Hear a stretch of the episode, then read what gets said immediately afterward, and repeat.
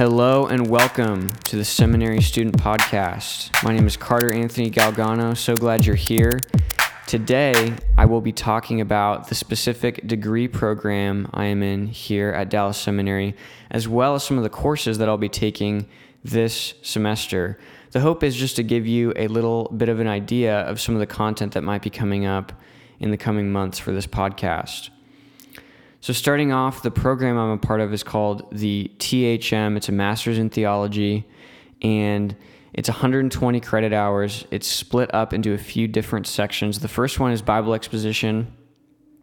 We go through all 66 books of the Bible, starting in Genesis all the way to Revelation, as well as some Bible study methods courses and hermeneutics courses mixed in there. Those are just courses about how specifically one should study the Bible. And there's some debate about that, which I find very interesting. Additionally, there's a systematic theology section going over some of the key doctrines of the faith, like the Trinity, anthropology, soteriology, eschatology. If you don't want, if you don't know what all those words mean, that's fine. Uh, but basically, it goes over some of those key doctrines of the faith. The next course, the next section of the program is the languages, and this is the largest section of the program.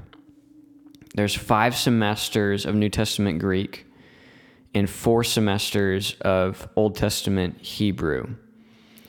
And I am currently in my fourth semester of New Testament Greek. I'll talk about that a little bit more in just a second. The next category is called Ministries and Communication. These are your pastoral counseling classes, your educational ministry classes, preaching, uh, missions, things like that. And then the last section is your emphasis courses and electives. These are really fun. And for example, I've taken a class on Augustine, John Owen, and I'm currently in a Jonathan Edwards course, which I'll talk more about later. So that's kind of the program. It takes about four years if you do a full course load. I'm two and a half years in, or I'm one and a half years in right now. And that leads us to the specific courses that I'm taking. So, the first one I want to talk about is soteriology. That's the doctrine of salvation. How does one receive eternal life? I'm taking that class with Dr. Timothy Yoder. This is my first time studying with him. And I'm really interested in this course because Dr. Yoder is primarily a philosopher. He got his PhD in philosophy at Marquette University. And already in our first class today, he started introducing his method for systematic theology and how he likes to take a philosophical approach to studying different aspects of scripture and theology and I look forward to sharing some of that with you on this podcast. I find philosophy to be very interesting, and the intersection between it and theology is particularly interesting to me as well. Next up, uh, I'm in my fourth semester of Greek. It's called NT 104, and they call it Introduction to New Testament Exegesis and you might think, okay, why is it an introduction introductory course if it's your fourth semester? Well, the first two semesters of Greek are kind of teaching you the basics of the language, memorizing vocabulary, learning how to parse verbs. That's just and, and nouns also, and all, all different parts of speech. Breaking up the word in its different elements, kind of like you do in elementary school, but for a new language. That's the first two semesters, really with some basic translation mixed in there as well. The third semester is grammar and a little bit of categorizing words, categorizing clauses, figuring out syntax and how words and phrases interact together. Also, in that third semester, is a little bit of textual criticism. I won't get into a ton of that right now. I definitely will at some point on this podcast. But textual criticism basically is the idea that our New Testament manuscripts are not original. The original New Testament manuscripts are not available to us. We have copies of copies. And what textual criticism is doing is comparing the manuscripts that we have to try and construct what we think the original actually said. It's a particular area of interest here at Dallas Theological Seminary. Dan Wallace is one of the leading scholars in the world on this topic, and I will definitely be addressing some of his work later on in this podcast. But for this course, NT 104, we're putting everything together the grammar, the vocab, the basic stuff we learned in the beginning, all the way to some of the more advanced grammar, learning how to do a method of New Testament exegesis. So we'll translate through the book of Ephesians twice. We will write uh, two very large papers on Ephesians, not the whole book, but different passages, developing a method for studying the Bible. So I'm really excited about that and I will be sharing a lot about that, those papers here on this podcast in the coming months. Okay, next up. Oh, one thing I forgot to mention that NT 104 class, New Testament exegesis, is with Dr. Hall Harris, incredible man.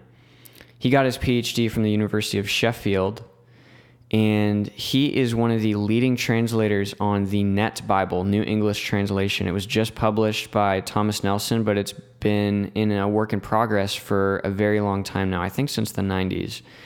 And it's an incredible translation. I use it every day. I would highly recommend checking it out at netbible.org. And I will talk more later on about the distinctives of that translation, which are very interesting. But you can look that up on your own if you want to find out right away. Okay, moving on. HT 260. This is a seminar. I've already talked about it with Jonathan Edwards, and I'm taking that with Dr. John Hannah. I gotta say, I, I don't want to play favorites too much, but he is my favorite professor probably here at the school. I took a John Owen course with him last year, and it was life changing.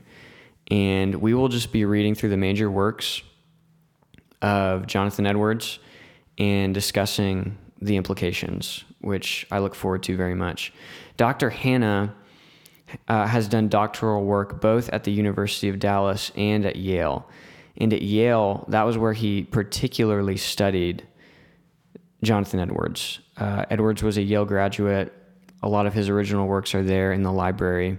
So this is definitely a treat to be able to study under Dr. Hannah. He's one of the leading uh, historians in the world on church history. So, looking forward to that very much.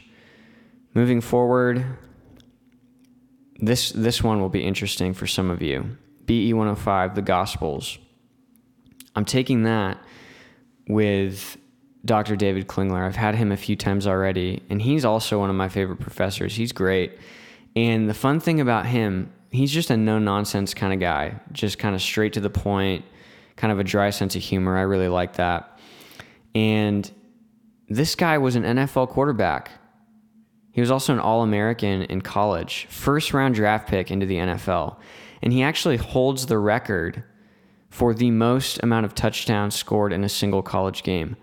Get this 12 touchdowns. He scored 12 touchdowns in one game. Pretty incredible. So that course is on the Gospels, Bible exposition, explaining what does the text mean, what is it saying. So there there will be a lot of content from that as well. I'm also taking a Bible exposition course, the Old Testament prophets. That one's online. I haven't even looked at it yet. I'm not even sure who the professor is, so I'll get back to you on that. So those are the courses for this spring semester 2020. I'm thrilled about all the courses, looking forward to learning, and I hope that gets you excited for some of the content that might be popping up in this podcast. It definitely gets me excited. I'm looking forward to processing through all of it. Now, before I leave you today, I just want to leave you with one piece of information that we talked about today in class, and it has to do with studying the Bible and words in the Bible. Words, as we know, have a range of meaning. So, for example, if I say the word trunk, I could be talking about a number of different things, as you can probably think of right off the top of your head. Am I talking about a tree trunk, the trunk of a car, the trunk of an elephant, a trunk that you put at the foot of your bed, and, and a number of other types of trunks, right? You could go on and on. Words have a range of meaning, and sometimes when we study the Bible, it can be tempting to look at a word and see it being used and think it's used in the same way every time it comes up.